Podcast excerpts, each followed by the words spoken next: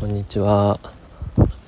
と僕中学生の時から思ってたんですけどあの英語の中学生の英語で習うその動詞と動詞を一つの文に2回使う時に「I like to, in, I like to listen to music」みたいに「to」動詞2個使うために「to」使うやつあるじゃないですか。それを不定詞って言うんですけど。そのもう一つがあってそれがその同名詞ってやつなんですけどその隠語つけるやつですね。があるんですけどそれがめっちゃなんか陽明詞に聞こえてました。すいません。あこれは嘘じゃないわ。ほんまです。えっとこんにちは。めめおです。はいまたしょうもないやつですね。でも似てないですか？陽明詞と同名詞って。なんか僕その時瀬戸康史っていうあの俳優じゃない方の YouTuber の方の瀬戸康史がすごく好きで中学生の時に。でその瀬戸康史見てる人は分かると思うんですけど「陽明酒ラップ」っていうものを瀬戸康史さんが歌歌ってるっていうか作ったんですね「陽明酒陽明酒」っていう。それを聞いてたんで その同名詞を聞くとそのなんかすごく陽明酒でしかもなんか韻踏踏んでるっていうかすごい似てるなってすごい思いましたっていう前置きの話でした。イエーイ。はい。えっと今は外を歩いてるんですが相変わらず喋りたいと思いますね。はい。で今日喋りたいことはちゃんと決めてきたんですよ。決めてきたのにこの話し出しの悪さというね。えっと何を話そう？あのこの前女友達のスキピの話をしたと思うんですけどああ車が来ます。皆さん耳を塞いで。おおそのスキピの相談をされた女の人の話をしたと思うんですけどまだ別の女の子からえっと相談みたいな形をされたんでそれをちょっと共有してどういうことなのかを分析したいなと思っています。えっと次今回、えっと、相談してくれたのが別の別の人で別に会ったわけじゃないんですけど LINE でその相談っていうかなんか文句っていうか言ってきたんですよ。でその内容が、まあ、あんまり LINE とかなんでその具体的に聞けてないんですけどなんか彼氏がいてその女の子に。でその彼氏がその何？ピルとか飲んだら？みたいなを言ってきたらしくて。まあ、この情報だけやったらその彼氏がただ、まあ、彼氏が悪いっていうわけじゃないんですけど「えー、どうしたん彼氏急に」みたいななるじゃないですか。でもそのその女の子がその生理が重いらしくてでそれを多分彼氏は知ってると思うんですよ。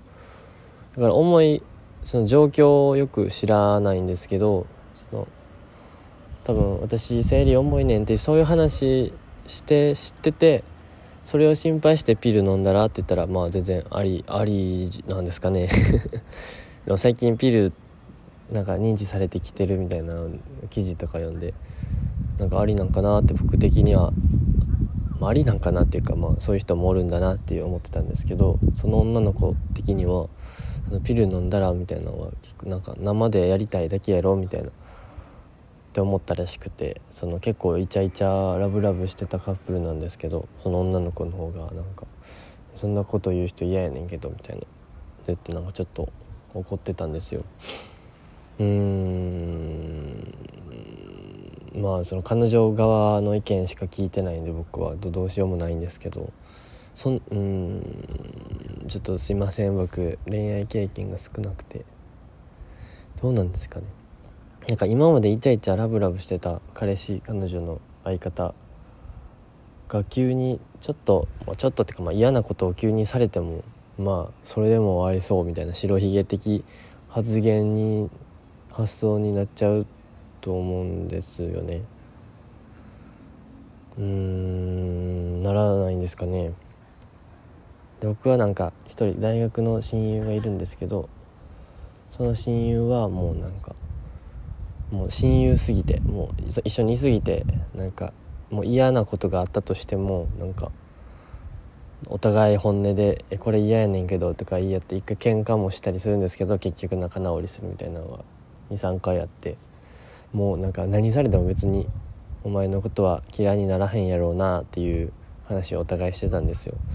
そういう、まあ、それが男子同士の親友っていうのは、まあ、男女でのカップルとすると なんか数学数学っていうかまあそれカップルカップルはもう親友みたいなもんじゃないですか。って考えるとうんまあけどピル飲もっていうのはその女性の性的機能を停止させるっていう一般常識っていうかまあ世間体ではなってるから、まあ、あんまり僕もそのピルについてはあまり深く知らないんですけどからうん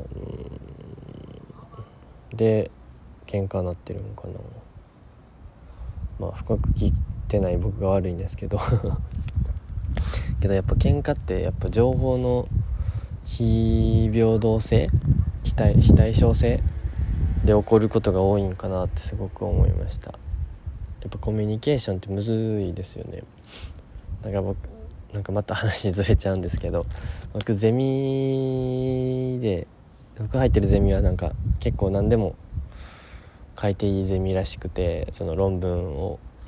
僕はそのコミュニケーションがすごく興味があってそれでそのコミュニケーション学部とかじゃないんですけどその組織組織のコミュニケーションだったり対人コミュニケーションだったりの論文を書こうと思ってて。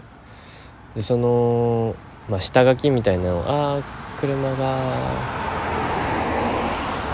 もう一台走ってきますね。その論文を書く時にいろいろ調べるじゃない。ですか記事とか本とか読んだりして。それしてる時になんか結構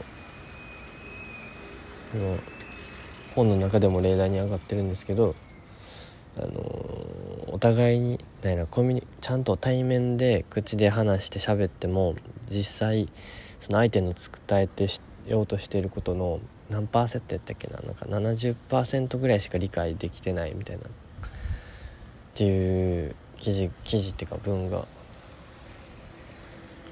書いてあったんですよ。それ聞いてまあえ？ちょっと嘘嘘じゃない？え？まあどういうこまあどういう事例なんかわかんないですけどそれはえほんまあそれはほんまやとしたらすごいなって思いました。でもどういう時に対してそれが70%なのかがよく分かってないんですけどもしかして「りんご」って言ったら相手は「りんご」うんりんごやってなるじゃないですか。それは100%じゃないですか。どどういう場合が70%なのかなっていう感じなんですけど。はい。すいません。すごく脱線しました。えー、っとまあそういうことなんですけど。はい。とりあえず今日が話したかった話したかった？話したかった？話したかった？合ってますね。ってことはえそのピルを飲んだらって言って喧嘩になってるカップルのお話。これはどうなんでしょうか？女性側の意見と男性側の意見を聞きたいところなんですけども。まあ僕はお便りが来ない配信者っていうかまあ一人でつぶやいてるんで車だ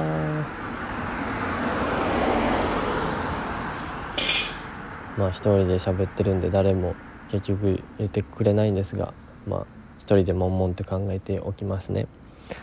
はいあとはそれだけです。